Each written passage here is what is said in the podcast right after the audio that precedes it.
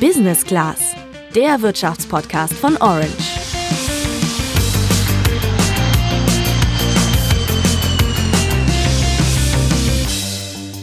In einem Werk des größten deutschen Schlachtereibetriebs Tönnies in Reda-Wiedenbrück ist das Coronavirus ausgebrochen und das Werk steht jetzt erstmal still. Das hat Folgen für die gesamte Fleischindustrie und vielleicht bald auch für uns als Verbraucher. Wenn so ein Betrieb wie Tönnies jetzt ausfällt für die Versorgung, dann wird es, dann wird es jetzt irgendwann zu Engpässen kommen. Also nächste, übernächste Woche wird es zu Engpässen kommen. Das zeigt aber ganz deutlich, dass dieses System falsch ist. Ja, die Diskussion um dieses System, das einer unserer heutigen Gesprächspartner da gerade angesprochen hat, ist eigentlich nicht neu, aber Corona wirbelt ja gerade alle Bereiche von Wirtschaft und Gesellschaft auf. Da bleibt auch die Fleischindustrie nicht aus. Schauen Sie doch hin. Warum ist jetzt auf einmal äh, der Anteil an ökologischen Land, äh, Lebensmitteln um 20 Prozent angestiegen während der Corona-Krise. Die Leute wollen es ja eigentlich haben, aber es ist nicht da. Und an die Ursachen, da muss man gesellschaftlich ran, dass da auch wirklich äh, das verfügbar ist, was der Verbraucher gerne möchte. Ja, kommt also jetzt durch Corona auch der große Wandel in der Fleischindustrie? Wir erklären dir in dieser Folge von Wirtschaft einfach erklärt nicht nur, was da bei Tönnies in den vergangenen Tagen los war, sondern auch, wie das System hinter der Landwirtschaft funktioniert. Und bei uns erfährst du heute auch, worauf es ankommt, wenn du preiswert gutes Fleisch kaufen möchtest. Ich bin Julian. Und ich bin Sandra. 2,22 Euro für eine dicke, grobe Bratwurst vom Schwein. Das wurde heute Morgen bei mir im Rewe um die Ecke noch als Preisknüller gekennzeichnet. Und solche Preise und auch die Tatsache, dass Fleisch in Supermärkten häufig als Sonderangebot verkauft wird, das sind wir ja inzwischen gewohnt. Ihr habt aber sicherlich mitbekommen, dass in einem Werk von Tönnies, wie wir gerade schon gesagt haben, in Reda-Wiedenbrück das Coronavirus ausgebrochen ist. Und das hat dazu geführt, dass jetzt insgesamt wieder mehr über den bewussten Konsum von Fleisch gesprochen wird. Das Werk ist nämlich seit dem 17. Juni zu und das bringt eine ganze Reihe von Problemen mit sich. Über 1500 Mitarbeiterinnen und Mitarbeiter wurden an dem Standort inzwischen positiv auf das Virus getestet. Warum sich das Virus dort so schnell verbreitet hat, dafür werden mehrere Gründe angeführt. Unter anderem wird das auf die Arbeitsbedingungen im Werk geschoben, aber auch auf die Klimaanlage, die die Luft im Werk nur umwälzt oder auch auf die fraglichen Lebensbedingungen der vor allem aus Osteuropa stammenden Mitarbeiterinnen und Mitarbeiter, die ja mit mehreren Leuten auf engstem Raum zusammenleben. Das Problem, in unserem Wirtschaftssystem arbeiten ja die wenigsten Unternehmen komplett für sich alleine. Das heißt, hat ein Unternehmen Probleme, dann haben auch andere Unternehmen Probleme. Auf Tönnies bezogen bedeutet das konkret, wenn da jetzt keine Schweine geschlachtet werden können, dann könnte es für uns als Verbraucher erstens weniger Fleisch geben und zweitens sind viele Schweine, die jetzt schon ein Schnitzel wären, noch am Leben. Das ist jetzt sehr salopp und klingt ja auch erstmal durchaus positiv, aber für Bauern, die Schweine züchten, ist das ein Problem. Genau, in den Ställen wird es nämlich gerade eng enger, als es bei manchen eh schon ist. Denn je länger sich die Tiere in den Ställen aufhalten, desto dicker werden sie natürlich, desto weniger Platz ist dann für das einzelne Tier da. Und desto schlechter ist das dann sowohl für das Tierwohl als auch für die Qualität des Fleischs, mit dem der Bauer letztendlich sein Geschäft macht. Bei Tönnies werden pro Woche 140.000 Tiere geschlachtet. In anderen Zahlen ausgedrückt heißt das, dass jedes siebte Schwein, das in Deutschland überhaupt geschlachtet wird, in diesem jetzt geschlossenen Werk in Reda-Wiedenbrück geschlachtet wird. Normalerweise werden da täglich mehrere tausende Schweine hingeliefert, die da vor Ort dann betäubt, geschlachtet und verarbeitet werden. Aber das alles funktioniert jetzt gerade halt nicht mehr.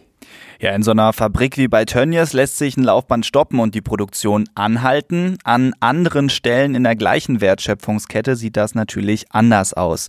Besonders da, wo es dann um die Tiere geht. Denn hinter dieser Fleischproduktion steckt nämlich eine sehr eng getaktete Lieferkette von der Züchtung der Ferkel bis zum Verkauf des Fleischs.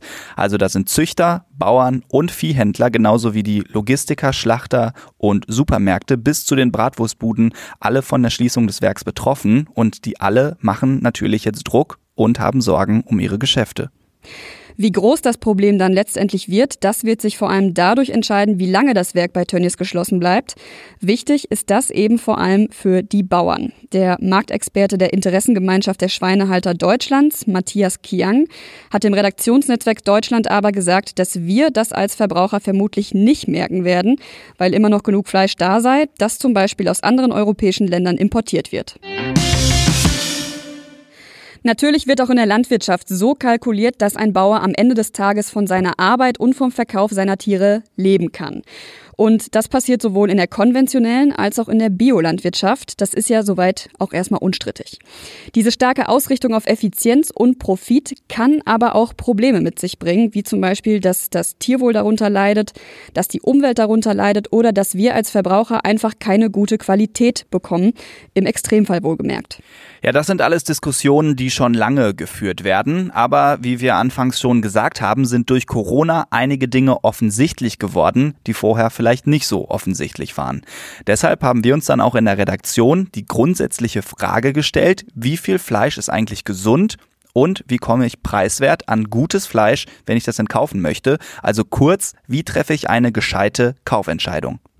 Deshalb fangen wir doch erstmal bei der Frage nach der Gesundheit an. Und da gibt es eine klare Empfehlung von der Deutschen Gesellschaft für Ernährung, kurz DGE, die sagt, 300 bis 600 Gramm Fleisch pro Woche sind ausreichend. Also eher 300 Gramm, wenn du einen niedrigen Kalorienbedarf hast und eher 600 Gramm, wenn du einen hohen Bedarf hast.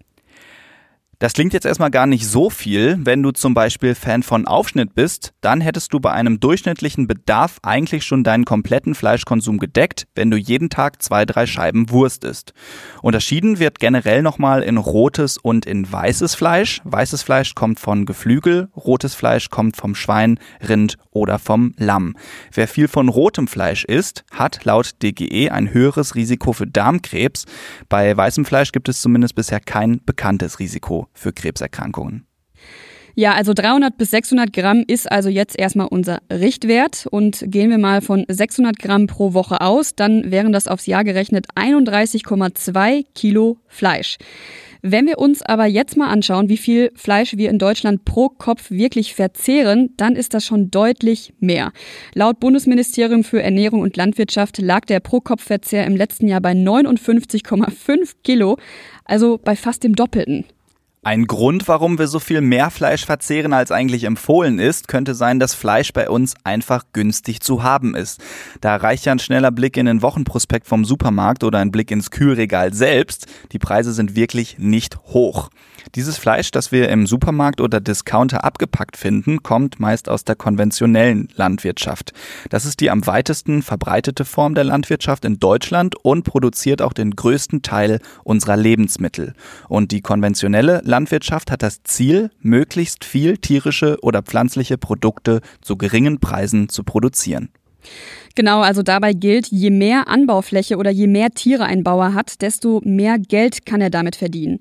Aber so ein einzelner Bauer, der Tiere großzieht, ist ja nur ein Glied in der großen, langen Wertschöpfungskette.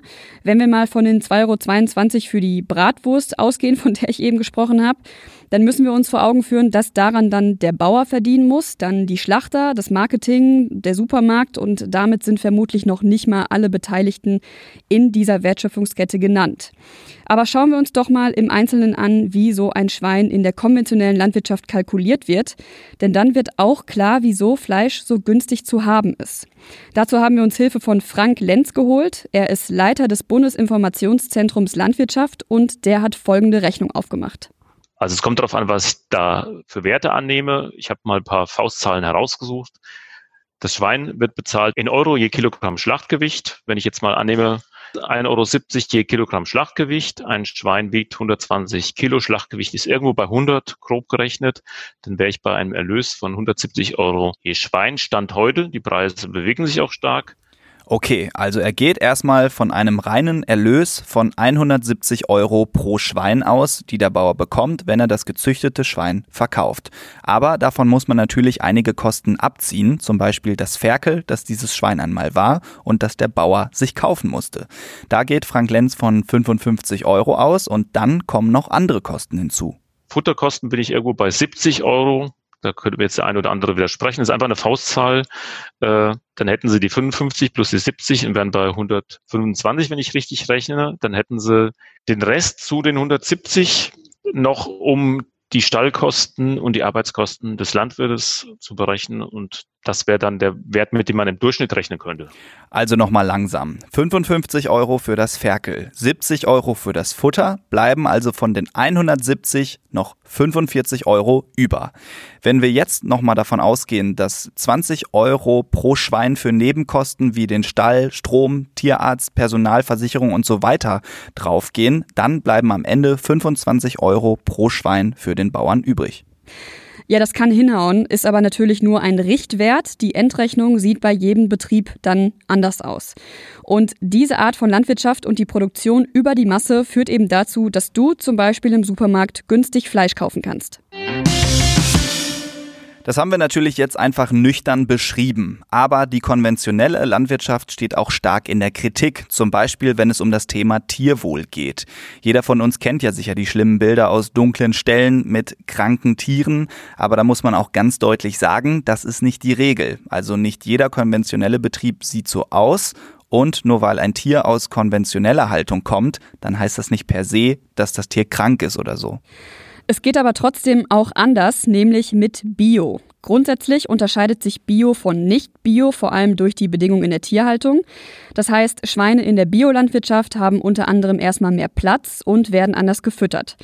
Um mal einen Überblick darüber zu bekommen, was Bio denn konkret bedeutet, haben wir mit Heinrich Rülfing gesprochen. Er ist selbst Biolandwirt und gleichzeitig erster Vorsitzender des Aktionsbündnis Bio-Schweinehalter Deutschland. Und er sagt, in der Biolandwirtschaft, da läuft alles etwas anders ab. In der ökologischen Landwirtschaft ist es so, sie bekommen ökologisches Futter. Da gelten halt eben äh, Richtlinien in der Düngung, gespritzt wird gar nicht. Äh, dann äh, haben die Tiere sehr viel Platz. Die Tiere können jederzeit nach draußen. Es werden keine Veränderungen am Körper vorgenommen, also keine Zähne abgeschliffen oder ähm, Schwänze kopiert. Äh, bei uns ist es halt eben so, die Strukturen bei uns sind viel, viel kleiner. Und ähm, ja, es geht alles etwas gemächlicher zu, aber es funktioniert, weil der Verbraucher, der Ökoverbraucher denkt auch mehr nach. Er isst nicht so viel Fleisch, ist aber einfach bereit, auch mehr fürs Fleisch auszugeben. Also natürlich will auch ein Biolandwirt Geld mit seinen Tieren verdienen, aber dafür gelten andere Standards, wie zum Beispiel Höfe mit weniger Tieren, dafür aber mit mehr Fläche pro Tier. So entstehen natürlich auch höhere Kosten für den Biolandwirt. Am Ende profitiert aber die gesamte Wertschöpfungskette dann davon. Aber das merkt natürlich auch der Verbraucher dann am Preis für das Biofleisch. Auch hier haben wir Heinrich Rölfing mal gebeten, uns vorzurechnen, was er an einem Schwein verdient und das kam dann dabei raus. Bei uns ist es so, da kostet das Ferkel äh, letztendlich kostet schon 170 Euro. Ja. Dann kommt das Futter. Wenn man da 45 Euro rechnet, mal drei Doppelzentner, ist man schon bei 140 Euro. Und dann hat man den Stall noch mit ungefähr 20 Euro und wir bekommen knapp 400 Euro pro Schwein. Ich meine, wir haben halt natürlich auch die dreifache, den dreifachen Platz vor im Stall. Das ist wesentlich teurer. Aber trotzdem sage ich, dass bei unserer Struktur die gesamte Wertschöpfungskette leben kann. Das ist eben der Unterschied zur konventionellen Struktur.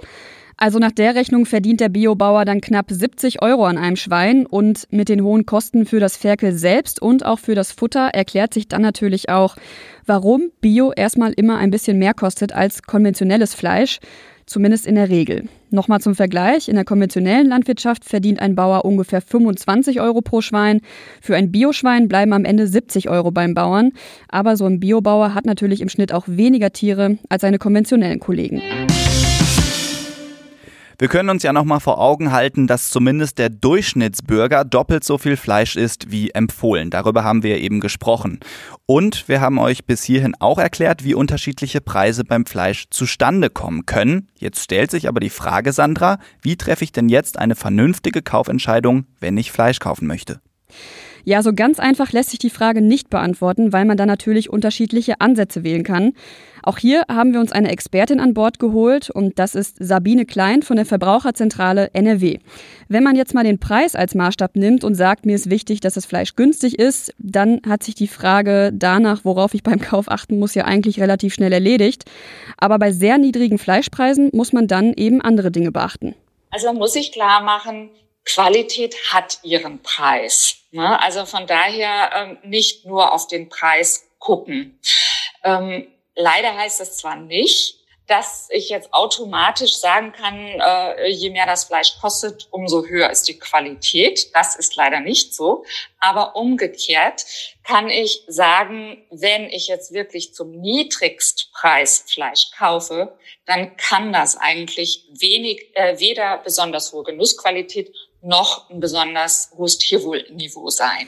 Also da bestätigt sich im Prinzip das, über was wir eben gesprochen haben. Wenn ich total günstiges Fleisch im Supermarkt sehe, sagen wir mal äh, 2,49 Euro für 500 Gramm Hackfleisch, dann wird da irgendwo in der Wertschöpfungskette irgendwas nicht ganz richtig laufen, beziehungsweise da wird irgendwo gespart, also zum Beispiel beim Tierwohl oder auch bei der Bezahlung der Personen, die in dieser Wertschöpfungskette arbeiten.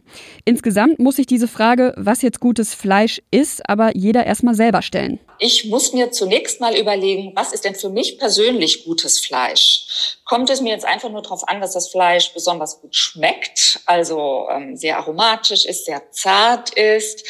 Ähm, oder ist es für mich insbesondere wichtig, dass das Fleisch von äh, Tieren aus verbesserter Tierhaltung stammt oder dass es aus der Region stammt? Oder was ist mir wichtig? Fleisch ist nicht gleich Fleisch. Es gibt da wirklich große Unterschiede. Okay, und wie erkenne ich diese Unterschiede? Ja, auch das ist nicht ganz so einfach leider. Also man kann es abkürzen und sagen, wir als Verbraucher, wir sehen die Unterschiede nicht auf den ersten Blick. Schwierig wird es vor allem da, wo uns die Werbung Fleisch von höchster Qualität verspricht und völlig über zum Beispiel äh, Haltungsbedingungen hinwegtäuscht, weil solche Informationen nicht sofort für uns erkennbar sind, zumindest nicht, wenn man jetzt sich nicht irgendwie schon mal mehr damit beschäftigt hat. Also sie sprach davon, dass sogar das günstigste Fleisch im Discounter mit Gütesiegeln vollgeklebt ist und dass erstmal alles ganz gut aussieht, aber das eben täuscht. Und so wirkt halt auch das günstigste Fleisch im Discounter oder im Supermarkt äh, häufig als besonders gutes Fleisch, was aber in der Regel nicht der Fall ist. Vielleicht ist euch auf Fleischverpackungen schon mal so eine ovale Kennzeichnung aufgefallen. Dann könnt ihr zumindest erkennen, ob das Fleisch aus Deutschland kommt und aus welchem Bundesland. Aber diese Nachverfolgung endet meist bei den Schlacht- und Zerlegebetrieben. Das hilft dann auch nicht wirklich weiter.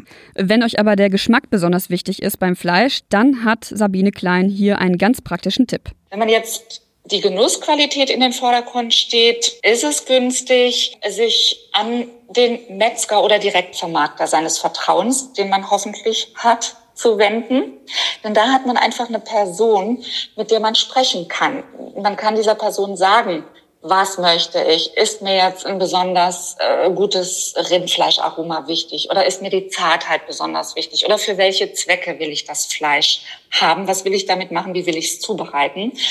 Äh, da kann ich einfach von äh, der Erfahrung eben des Verkäufers profitieren und kann vielleicht auch mal verschiedene Stücke, die mir da empfohlen werden, einfach im Vergleich probieren und mich so herantasten an mein gutes Fleisch. Das ist natürlich eben nicht super billig, aber diese Beratung kann sich wirklich sehr, sehr gut auszeichnen.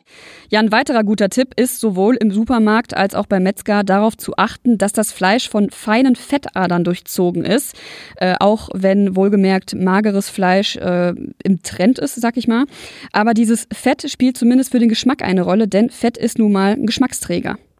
Ja, der Geschmack ist wichtig, keine Frage, aber wenn es mir jetzt um das Tierwohl geht, worauf kann ich dann achten? Ja, auch da hat mir Sabine Klein ein paar gute Hinweise gegeben. Ja, das ist auch schwierig, denn ähm, der Begriff Tierwohl oder artgerechte Tierhaltung ist überhaupt nicht gesetzlich geschützt. Das heißt, jeder kann diese Begriffe benutzen und das wird auch selbst beim Billigfleisch in der Werbung gerne genutzt. Ähm, von daher ist die sicherste Bank äh, auf die Biokennzeichnung zu vertrauen, denn das ist wirklich die einzige gesetzlich geregelte Bezeichnung ähm, für äh, eine deutlich verbesserte Tierhaltung. Seit gut ein, zwei Jahren ist die Situation im Handel deutlich verbessert, denn da haben wir weite Teile des Handels die sogenannte Haltungsformkennzeichnung eingeführt. Da wird also das verpackte Fleisch von Stufe 1 bis 4 eingeordnet. Da klebt eben dieses Label Haltungsform drauf. Stufe 1 ist der gesetzliche Mindeststandard, also eine reine Stallhaltung. Das ist das, was den sehr tierschutzbewussten Verbrauchern eher nicht so ins Konzept passt. Die Stufe 2 bietet den Tieren ein bisschen mehr Platz, 10 Prozent mehr Platz, also ist für sehr Tierschutzengagierte immer noch keine Alternative. Aber ab Stufe 3 wird es dann interessant.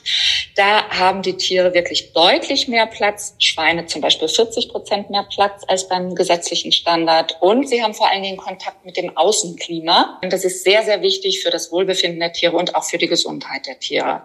Also das wäre schon eine gute Alternative, die eben auch in einem etwas niedrigeren Preisniveau als Biofleisch liegt. Und dann haben wir im Handel noch die Haltungsform 4. Das kann entweder Biofleisch sein oder auch Fleisch aus konventioneller Tierhaltung. Aber da ist es wirklich äh, eine sehr tiergerechte Haltung, denn die Tiere haben definitiv Auslauf ins Freie und haben noch viel mehr Platz, äh, also so rund äh, den doppelten Platz im Vergleich zum gesetzlichen Standard. Wenn man weiter Fleisch essen möchte, das Tierwohl und die Nachhaltigkeit aber trotzdem damit unter einen Hut bringen möchte, dann sollte man sich Heinrich Röfing nach zumindest die folgende Frage stellen. Muss mein Steak, welches ich mittags oder abends esse, 100 Gramm sein oder ist es 200 oder wie es in der Gastro angeboten wird, teilweise 250, 300 Gramm. Äh, wenn ich da hingehe und esse dann nur ein, zwei, dreimal die Woche Fleisch und reduziere dann in der, in der Portion den Fleischanteil, dann bin ich kostenneutral. So, und, äh, und, und es geht. Es geht.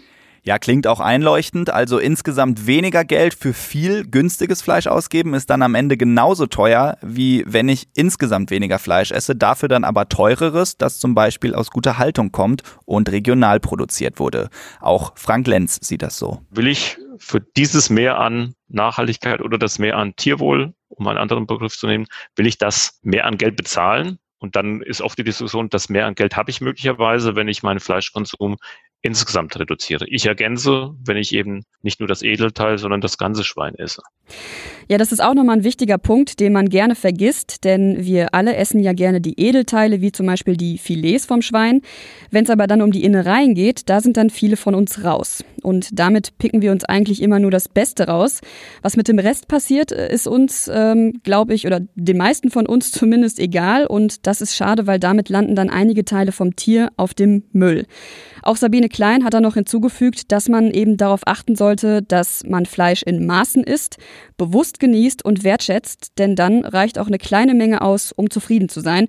Sie sagt sogar, dass wir für eine gesunde Ernährung gar kein Fleisch brauchen und jetzt gerade eh schon viel zu viel davon essen.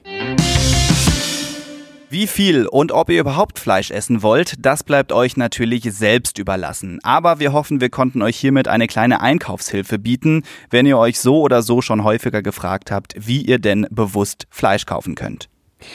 Damit sind wir auch durch für heute und wir freuen uns wie immer über Feedback zu dieser Folge, gerne als Bewertung über iTunes oder als Mail direkt an uns. Die Mailadressen findet ihr über unsere Autorenprofile auf orange.handelsblatt.com. Und dann würde ich sagen, hören wir uns nächste Woche wieder. Ciao. Ciao.